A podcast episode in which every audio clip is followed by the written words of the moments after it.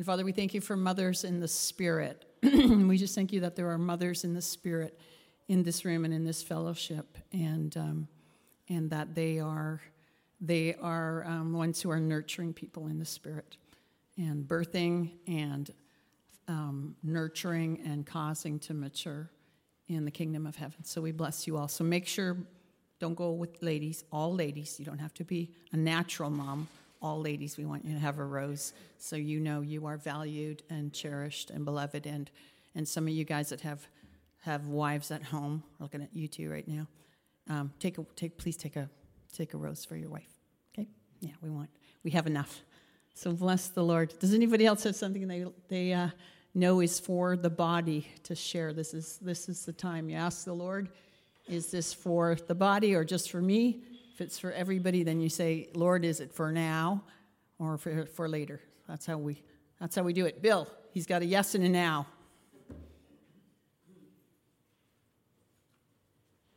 Which mic do I use? Either one, I think. Word's back there. He'll oh. cover it. As you were singing that song, Break Every Chain, I was getting a, oh, I'm getting a re- revelation from the Lord telling me, yeah, I've broken every chain. I've broken sin and iniquity. I break infirmity. I break sickness and disease.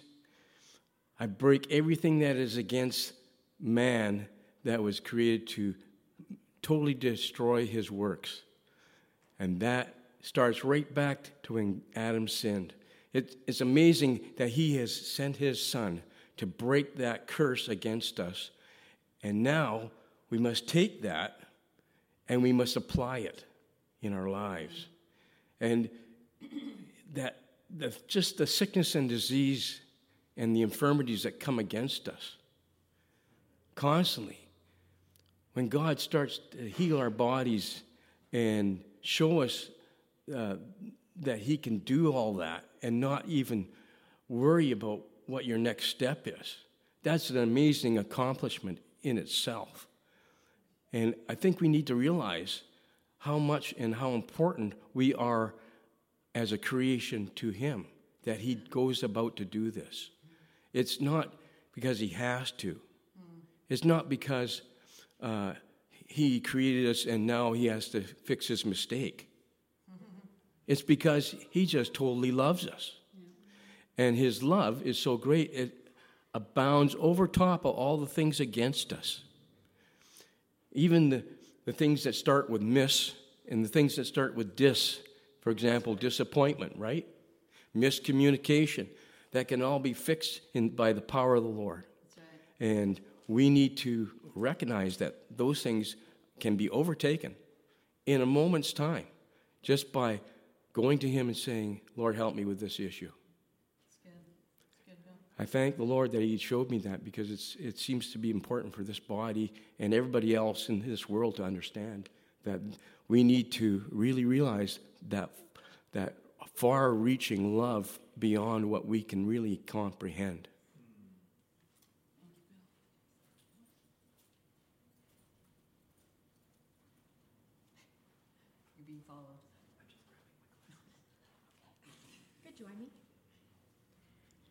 Couple uh, Tuesdays ago, I was driving down the road going to town, and I noticed that there was a man, and he was uh, right in the middle of the road, and he was jogging, and it looked like he was jogging um, in my direction.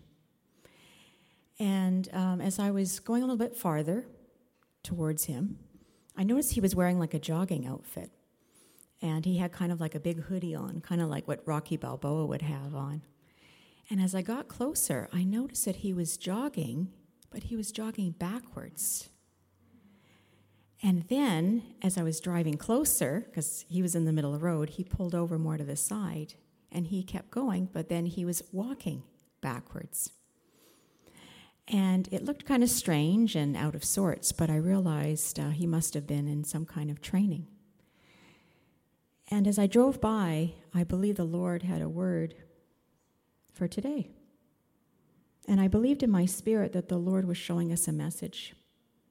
You see, some of us, I believe, seem to spend more time walking or jogging backwards from our past with things that we might have said or done, or things that people have said or done to us.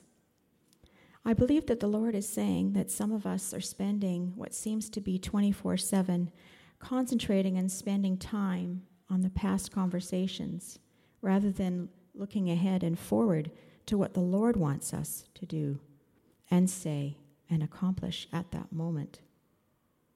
I believe that this is causing great anxiety in some.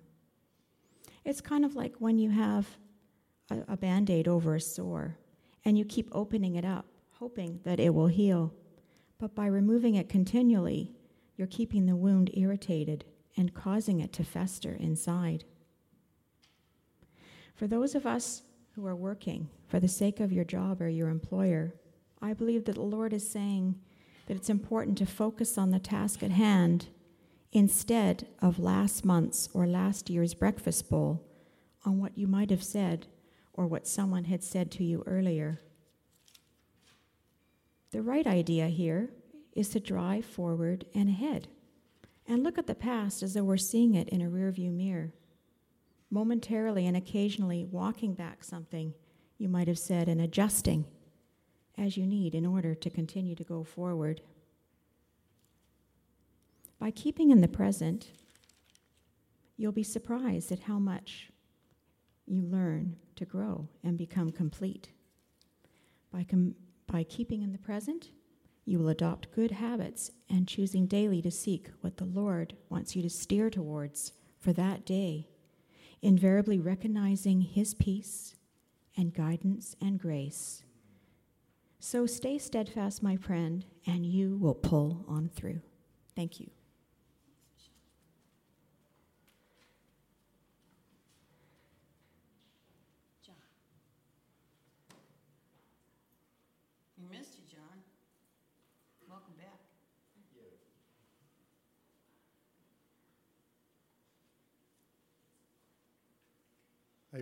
Caused to do some contemplation in the last little while because somebody was talking about giving a group of people a piece of their mind because their behavior wasn't consistent with what we would call good behaviors. So I was trying to ponder what, how we should truly respond to people who haven't figured it out.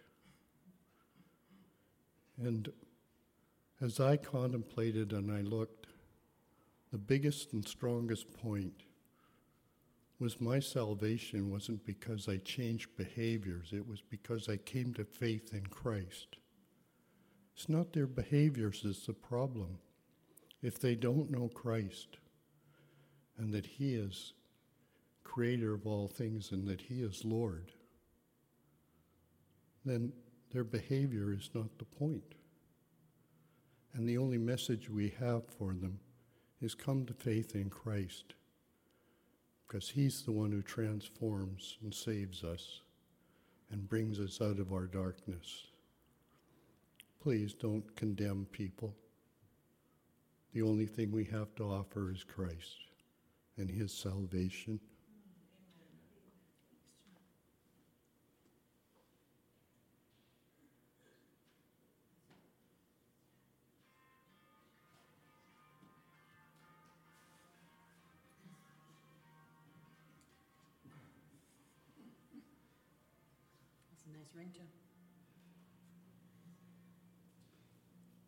The Lord. Oh, Mary's coming up. Come on up, Mary.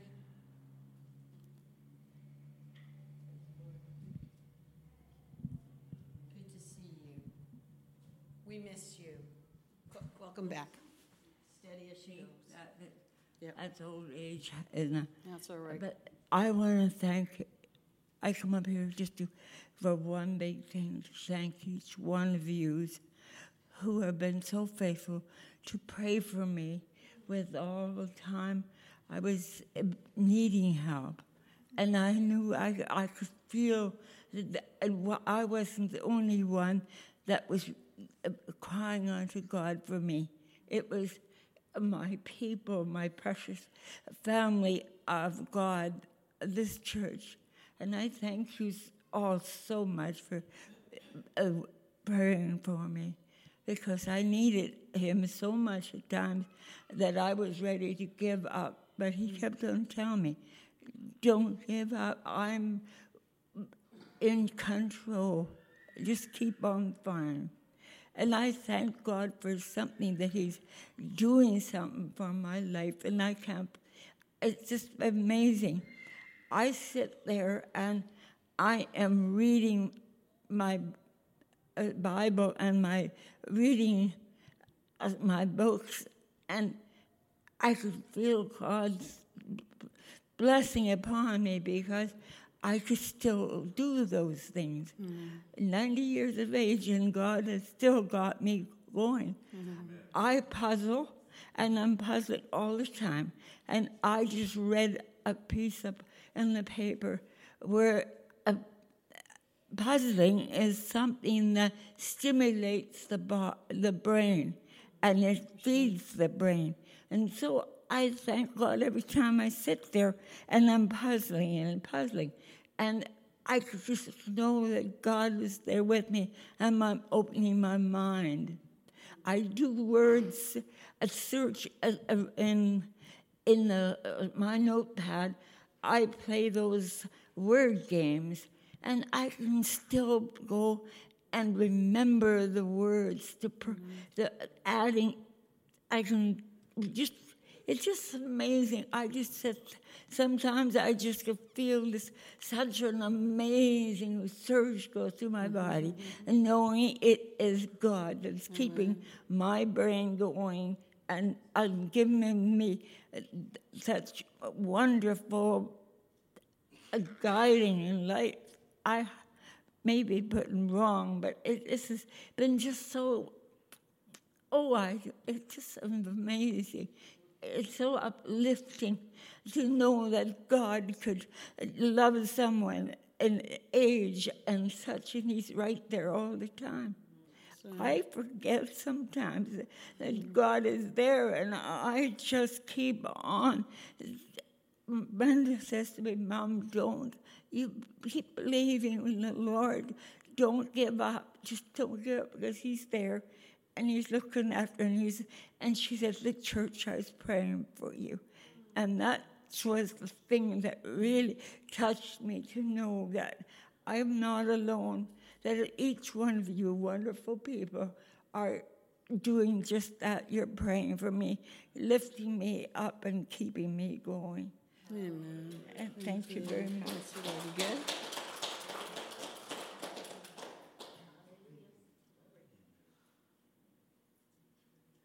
Okay, guys. so, for those who haven't met them before, you might recognize Alan. so I'm Alan. You can take this mic and then okay, Jake well, can take the other one. Um, talk for, okay. Here you go. yeah, me first, I guess. okay, good. Good morning, everybody. Um, I'm Alan, and this is Jay, my wife. Um, some of you might know that about a year ago, I was I used to come here and uh, and I had to go back to Southeast Asia, Thailand, to go pick up my beloved wife. and uh, now we're finally back because I was here. Yeah, thank you. and I want to thank everybody that was praying for us, you know, to be together again. And thank you very much, and God bless you. So, you want to say something? Good morning. I, am Jess. I'm so excited, but um, I want to thank God. But sorry for my English; it's not that good. But I, I really want to, I really want to thank God about everything um, that He make us to live together again, and I want to thank you to you all to to pray for pray for pray for us. And okay thank thank you so much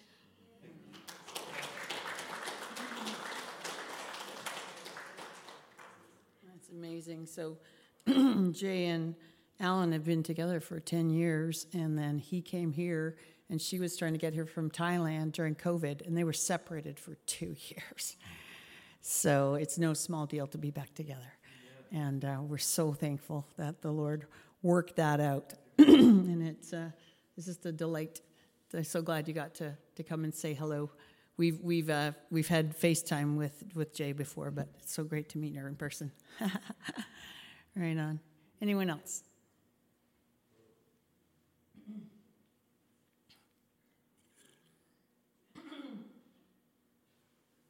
Well, I have a, a PowerPoint this morning. Sometimes I'm like, Lord, um, you know, we're such a spirit church.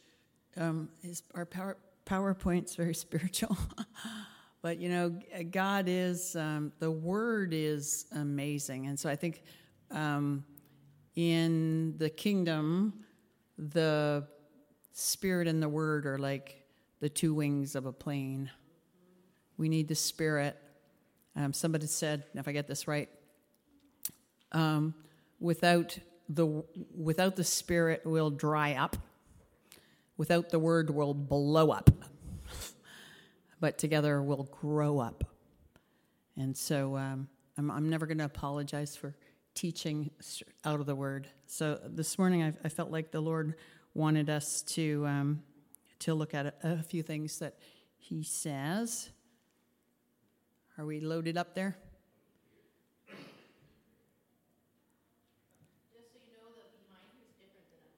Oh, thank you for that. All right, so I was clicking away there. All right, there we go. Because I got, I got, I've only got an eagle up there, so I'll have to look up, look up here. Thank you, AJ, for pointing that out. I'm like, what? It's not there yet. Okay, so, um, it's it's good to have things reinforced so um, we've been talking for a while about fish. It's at the back. It's a discipleship model, and it's based on Romans five through eight, and the fact that that um, pastors in America and in Canada it's the same. Uh, we're finding that they were not having growing disciples who matured and who lasted and who hung in there in the kingdom. And so, can you say it with me? Uh, what the what the acronym stands for? Do you remember? F is for freedom. freedom. We are growing and learning our full freedom in Christ. I is for identity. Lorraine's been listening. She's got it in front of her. She can also see the next slide. Cheating, Lorraine. Uh, S for the Spirit. We're learning to walk and keep in step with the Spirit. Notice I preface each of these with learning. None of us is there, okay? And the H? Okay, so there it is freedom, identity, spirit, and heart focused community. So none of us has arrived. And that's, uh, I think, if anything, we want to understand that God works with us where we are. He's big into process in the beginning, he created the heavens and the earth, and he, he made some trees and some flowers, and he gave them seeds so that it would replicate, that it would continue after its kind. And he made man, and then he, he made a woman from the man, and then he expected that they would reproduce, right? Keep going. Uh, so just some, some small interesting things. I just, I just was marveling at the handprint of God in the earth. And, um, and again, as, as, as there's so many negative things that we could focus on in the earth, there are things to be seen that witness to the reality of who God is in the earth. Does anybody have a want to venture a guess as to what God's favorite number might be? Okay, three. Why? Why, Lorraine? Father, Son, and Holy Spirit. And again, she has slides in front of her. So I don't know for sure, but I'm guessing uh, one of God's favorite numbers has got to be three.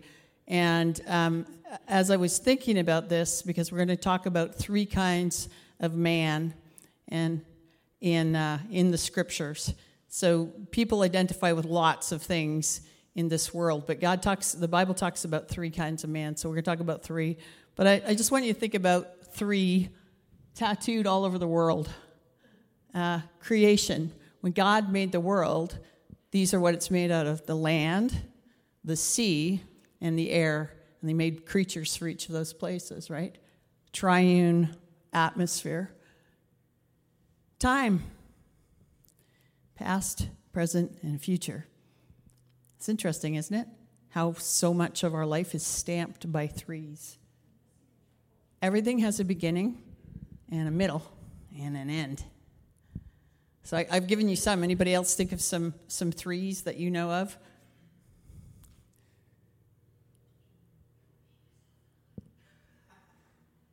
Me, myself, and I, Lorraine says. Good one.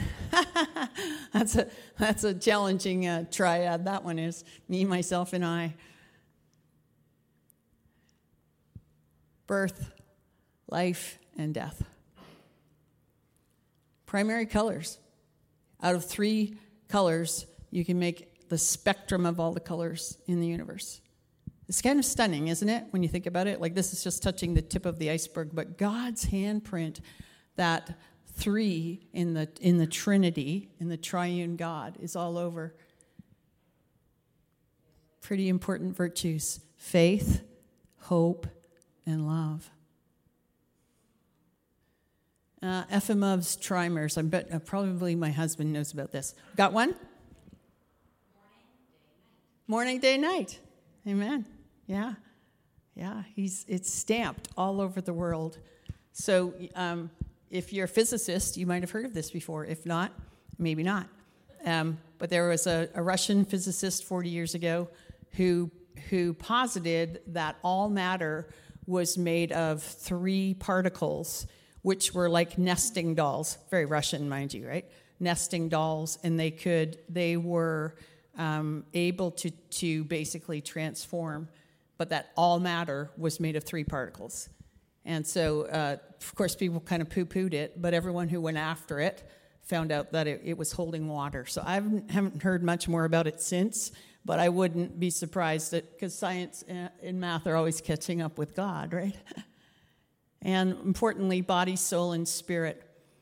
So in the beginning, God made man in his image, male and female, he made them in his image. And he made them with a body, a soul, and a spirit. And um, multiple times, I think of First, First Thessalonians, it talks about may you be blessed, body, soul, and spirit. So sometimes soul and spirit kind of get lumped together. And especially in the Psalms, we talk about, oh, oh, my soul, crying out. But there is this triune nature to mankind, which is unique in creation. He made us in his image. So if we were trying to sort of say, well, if Father, Son, and Holy Spirit corresponded to body, soul, and spirit, could you kind of match them up? Start with the spirit, that's the easy one. So the spirit would be a spirit, the spirit. Who would be the body? Christ. Christ was the Lamb of God slain before the foundation of the world. He dwelt with the Father. Lord, show them that we are one as I was one with you in the beginning, but then God made him a body and he was born into time. So he's the body now, we are the body. And then, so who would be the soul? The Father. So again, this is just to wrap your brain around. I wanted to say that because sometimes the soul gets a bad rap. Sometimes we're, we feel like we're fighting against our soul like soul and spirit are battling together. Hebrews 4:12, you know, the word of God discerns even to the dividing of soul and spirit. But oftentimes soul has been defined as three things. Do you remember have you heard this?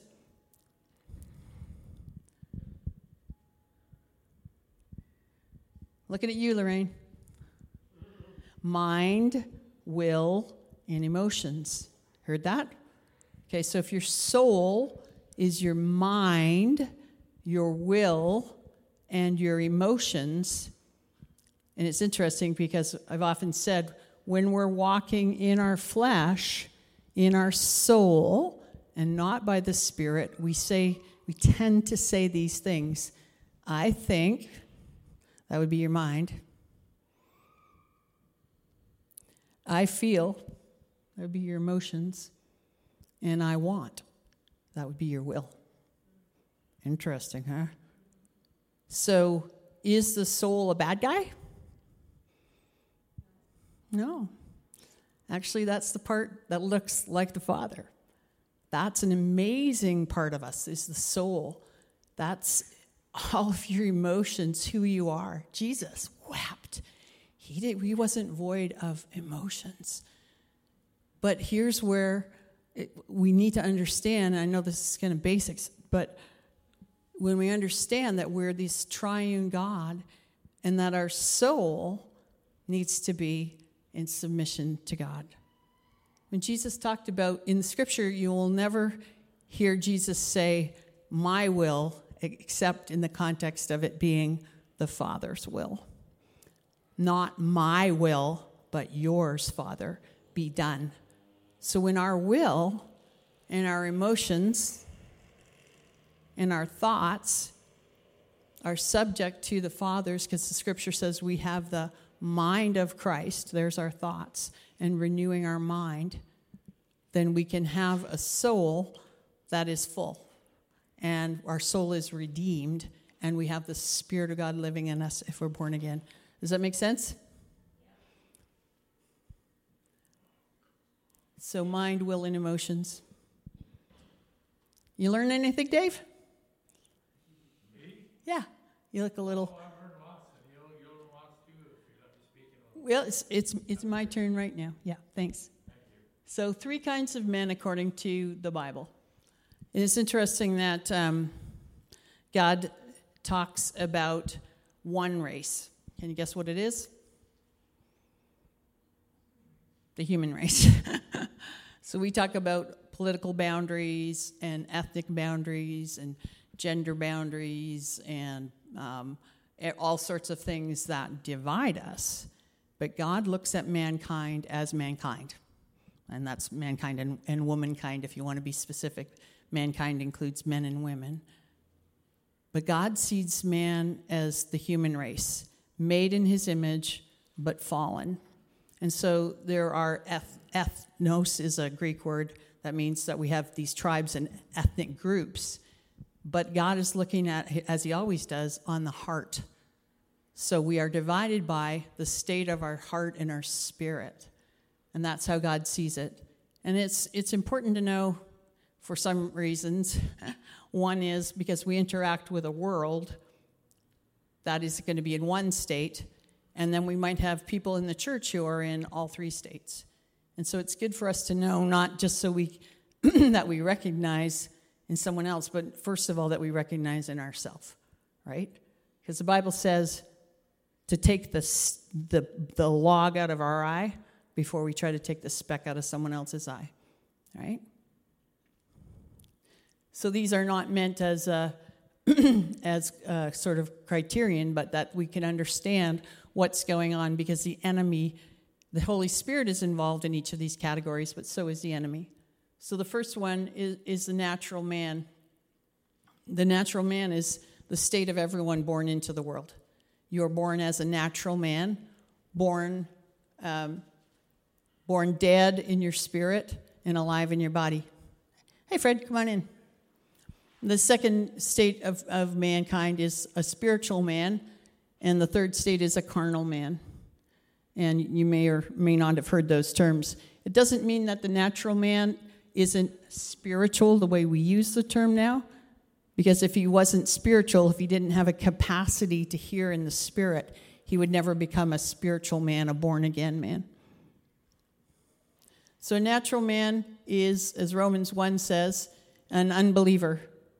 And the state of, the state of an unbeliever is that he's dominated by self and his flesh. He sees God's ways as foolish, and he's spiritually dead. Ephesians 2 5.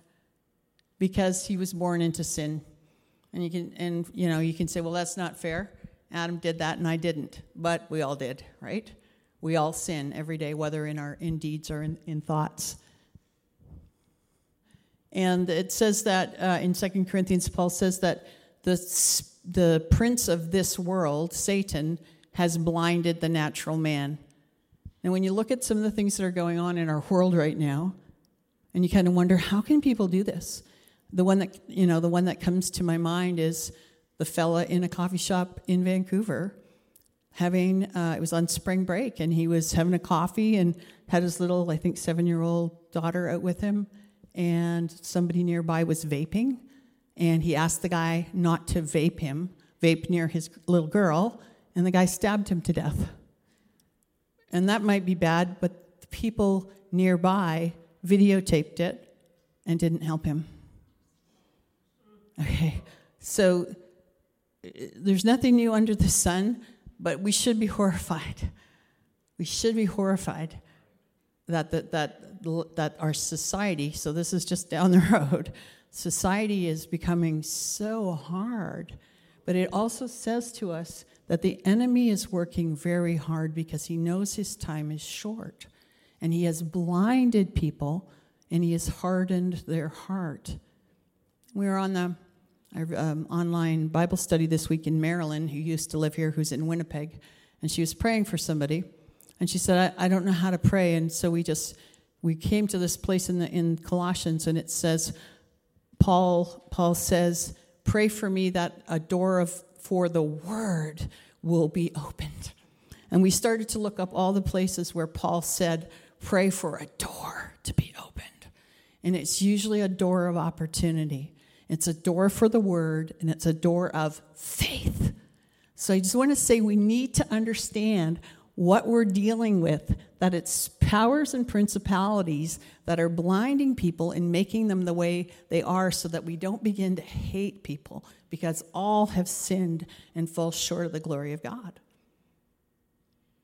They've been blinded by the God of this world. They will be held responsible for what they do with Jesus and what they do with their lives.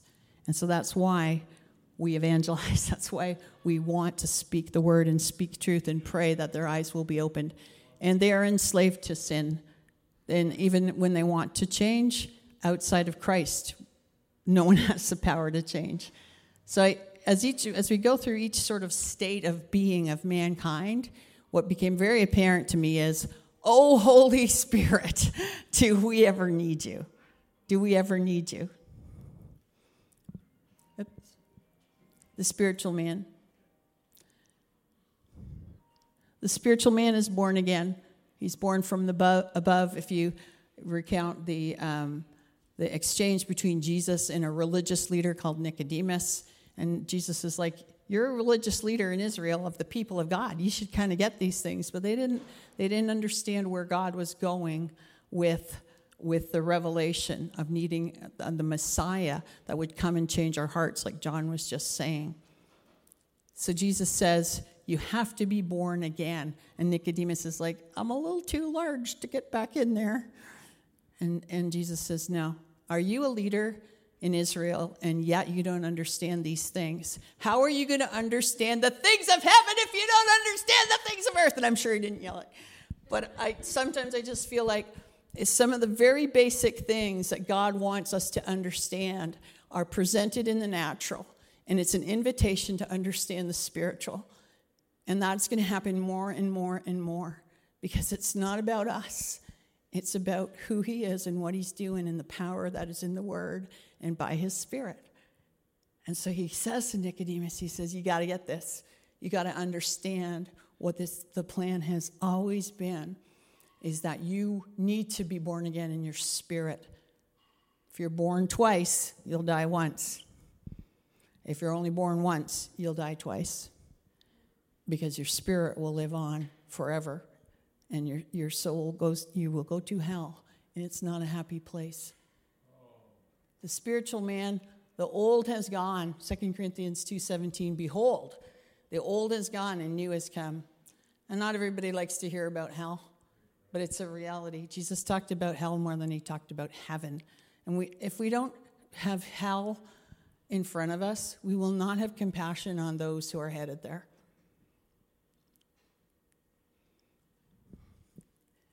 Old is gone, new has come. The spiritual man has the mind of Christ.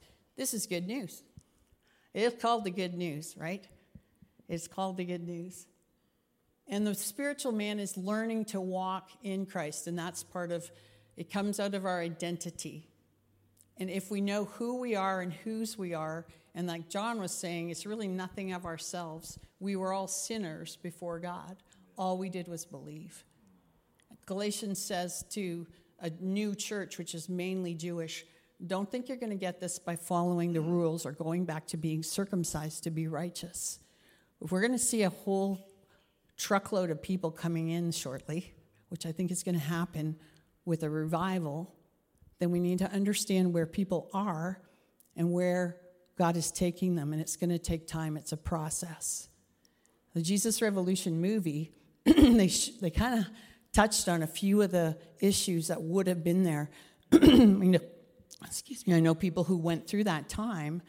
Um, Heather's dad was in ministry, and she said it was incredible what God was doing, but it was a process. And her dad had two daughters, Heather and her sister, and not everybody was safe to be around, you know, at that time because they'd come from a very different lifestyle high promiscuity, drug use, and things. Not everything changed overnight. And so, as we welcome in a whole bunch of new people who are new to the kingdom, they're going to have culture shock. And we need to be able to welcome them. You who are mature, you who are mature. And so that's really what we're talking about is God is calling us to maturity. God is calling us to maturity so that we can be mothers and fathers in a kingdom of a generation who hasn't been parented. The biggest need in the world today, besides some really good political statesmen, is fathers. And that's really what a political statement is a father for the nation. Every nation in the, in the world needs dads. You know, we sang that Abba Father this morning. We need dads. This country needs dads. And we are the dads. It doesn't matter. Again, it's not about in the natural. If you never had your own kids, we are going to be parenting more and more spiritual children. And we're going to talk about that you can be old in the natural and still be an infant in the spirit. Right? And God wants us to be homogenous. He wants us to be the same. He doesn't want us to be babies. Paul talks about coming to the church and saying, I wish I could feed you meat, but you're still babies. You need milk. And he wanted them to grow up.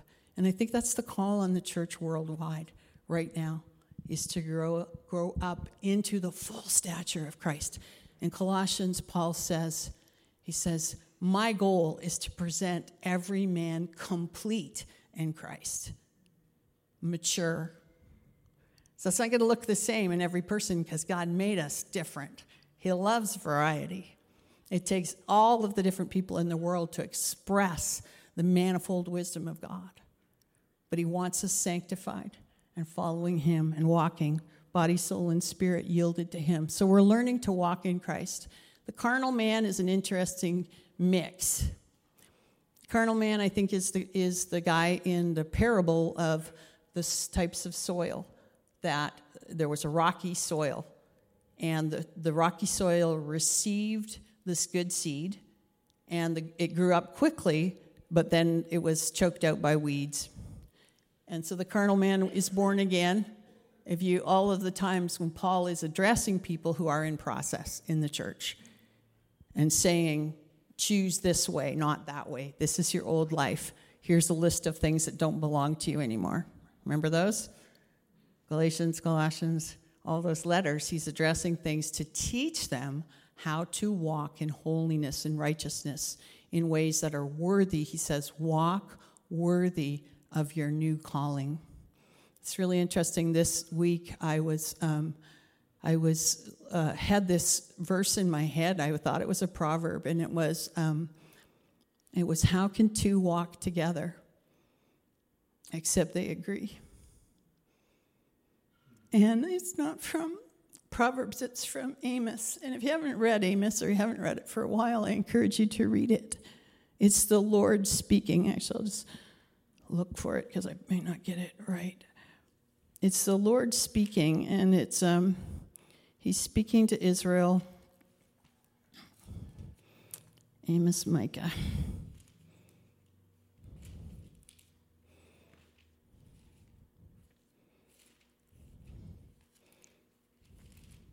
Oh, I lost Amos.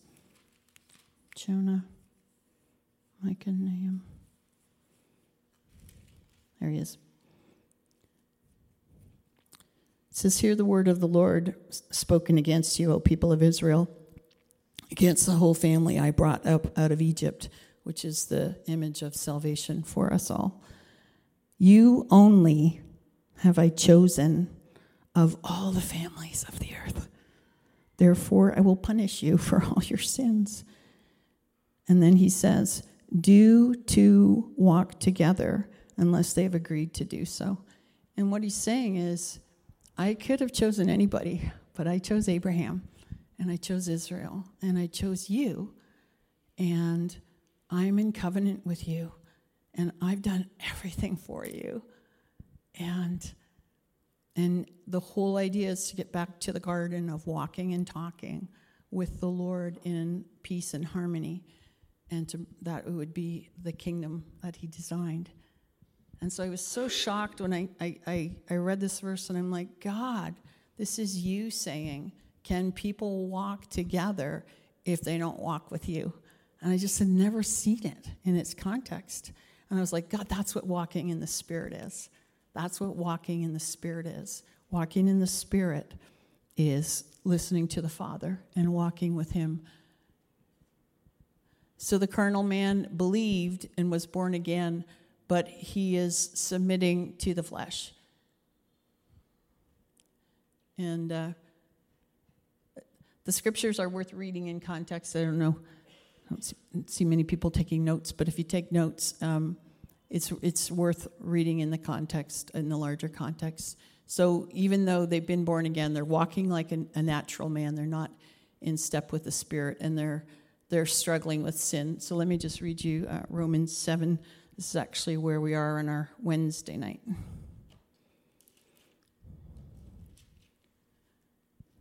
Seven, five, and six. For when we were controlled by the sinful nature, the sinful passions aroused by the law were at work in our bodies so that we bore fruit for death. That, that's what the natural man does, that's all he can do. But now, by dying to what once bound us, we have been released from the law, so we serve in the new way of the Spirit, not in the old way of the written code. Um, so that whole treatise of Romans talks about the relationship between law and sin, but that we are made new and there's no condemnation, but that we have the Spirit of God so that we can walk by the Spirit of God. Um, so, in the end, it's, it's about maturing in Christ and that God wants us to be um, adult and that we can when we, in the natural, um, tell me about an infant in the natural. What's an infant like in the natural?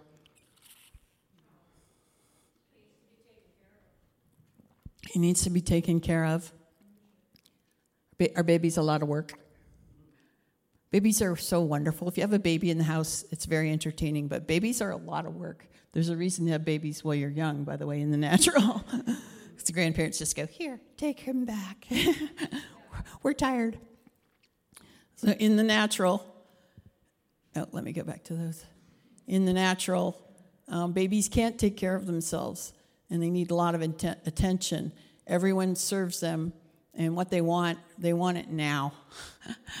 and so, um, and again this is this is for introspection this is for this is for self inspection not other inspection so in the places where we need to grow up we will it will be indicated by fits of anger frustration um, places where we just feel really uh, neglected or overlooked and god is challenging us not to be babies anymore because it just is in the natural. In the spirit, we need to grow up. How about children?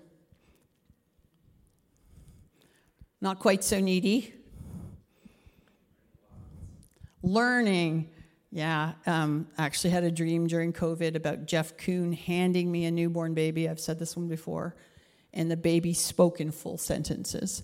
I think the people who are going to come into the kingdom in this time are going to are going to mature really rapidly. And uh, but they're still they're still children and they're still in process. So kids are learning to take care of themselves. They're still pretty mainly self-focused. If you find a an other focused child, that's very exceptional, right? is that they're actually like considering what mom might be going through or what someone else is going through. They're learning to regulate their emotions. This is a big one. This is a big one. I, think a lot of us have places where we haven't uh, learned to regulate emotions, and God is housekeeping on that. And uh, none of us are exempt. So take it before the Lord because none of what was begun in us by the Spirit will be carried on by our own efforts. We just we just say yes to what he wants to do. And where we have places where we have not grown up, it's because we did like a child and we put our foot down and said, ain't growing up. we didn't do it consciously, probably. But there's places where, where God is after more. So, adults, not all adults, but this is again, this is the this is the pattern, right? This is the ideal. So adults are fully able to take care of themselves and see the needs of others. That's the that's the ideal. They're emotionally stable. They navigate relationships well. Uh, let's go back.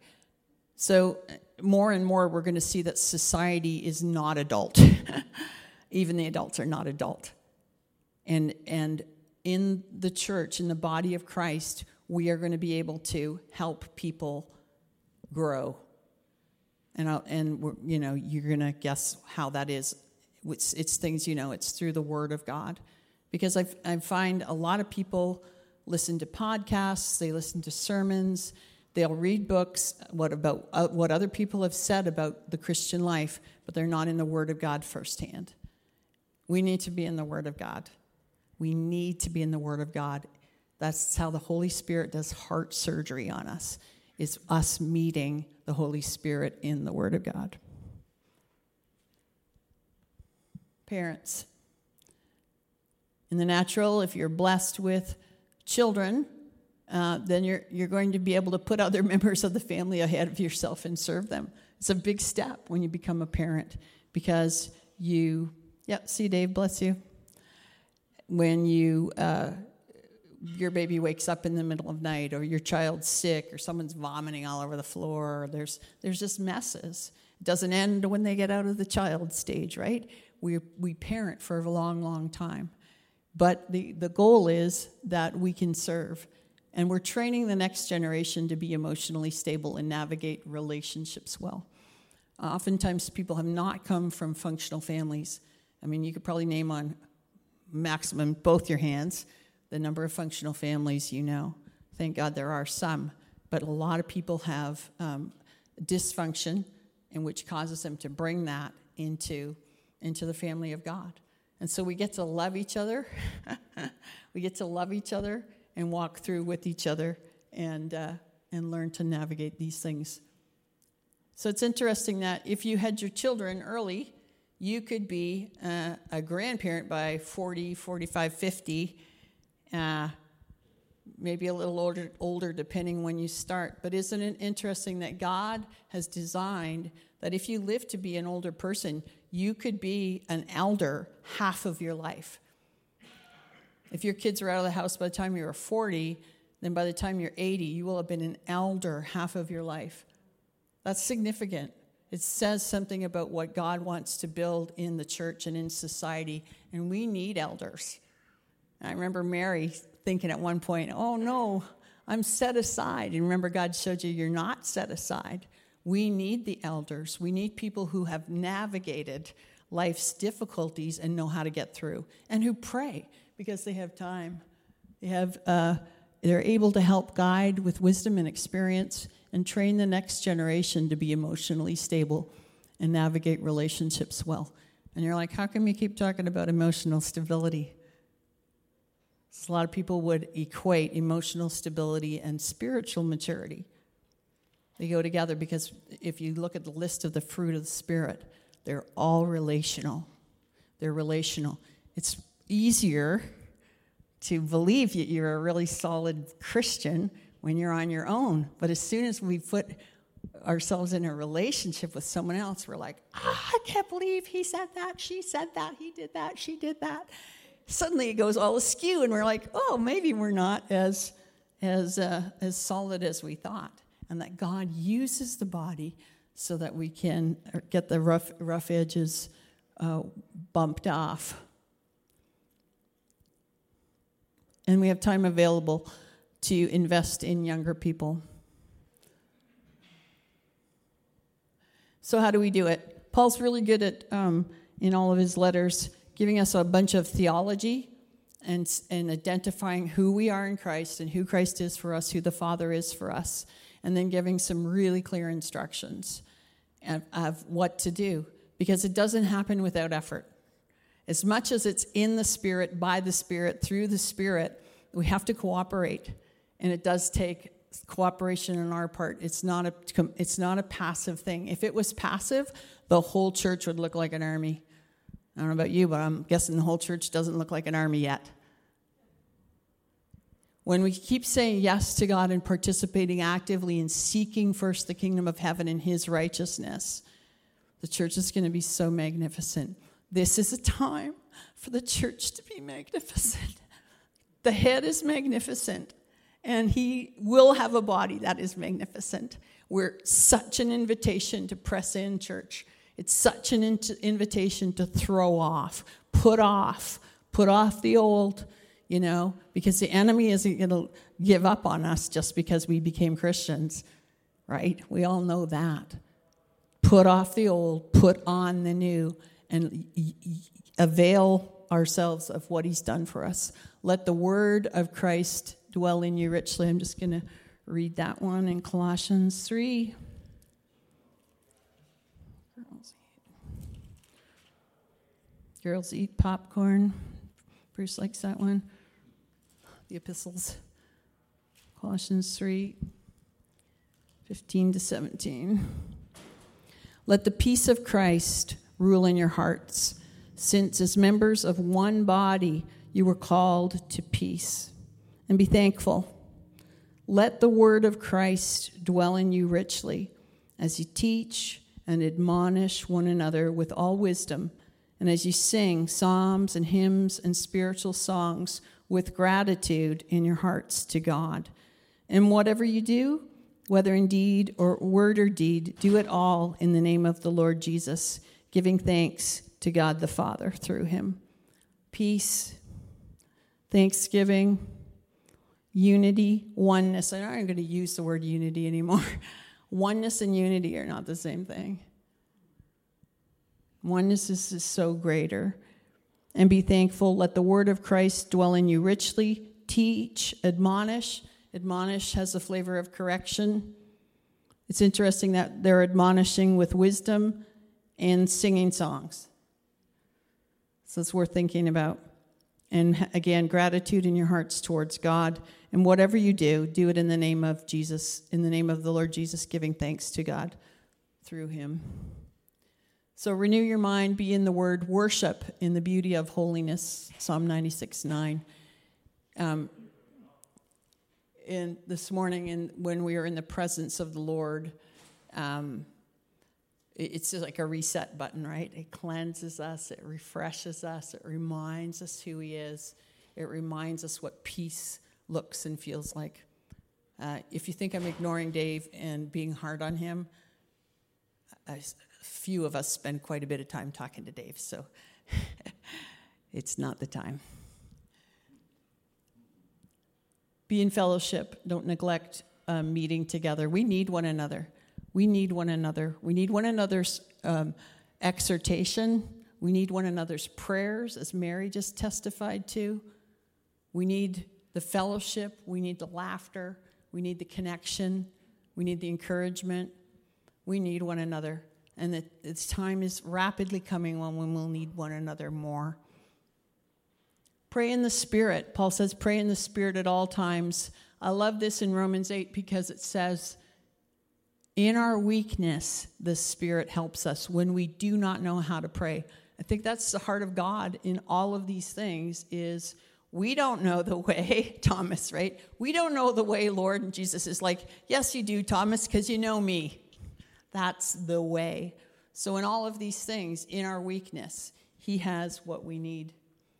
And to have an attitude like Christ's, which Philippians 2 says, though He was God, though He was God, He humbled Himself and became a man and died a death on a cross, which is unthinkable. I mean, you can't imagine anyone who is in any kind of high position, you know, King of England, President of the United States, you can't imagine them coming and saying, You're worth so much to me, I will die in your place. Not that it would, it would make any difference, but the King of Heaven coming and dying in my place to bring me into his family, that I could represent him on earth, and that we could carry the beauty of the Lord and his holiness and be a fragrance in the earth and salt and light. It's an incredible privilege. Um, incredible privilege always comes with incredible responsibility. But really, ours is to yield to Him, to say yes, and to learn to walk in the Spirit. Let's just close in prayer. Father, your word is true. Sometimes it's sobering, um, but that's because literally this is a life and death matter. And we have life. And we so long to be able to give it to others.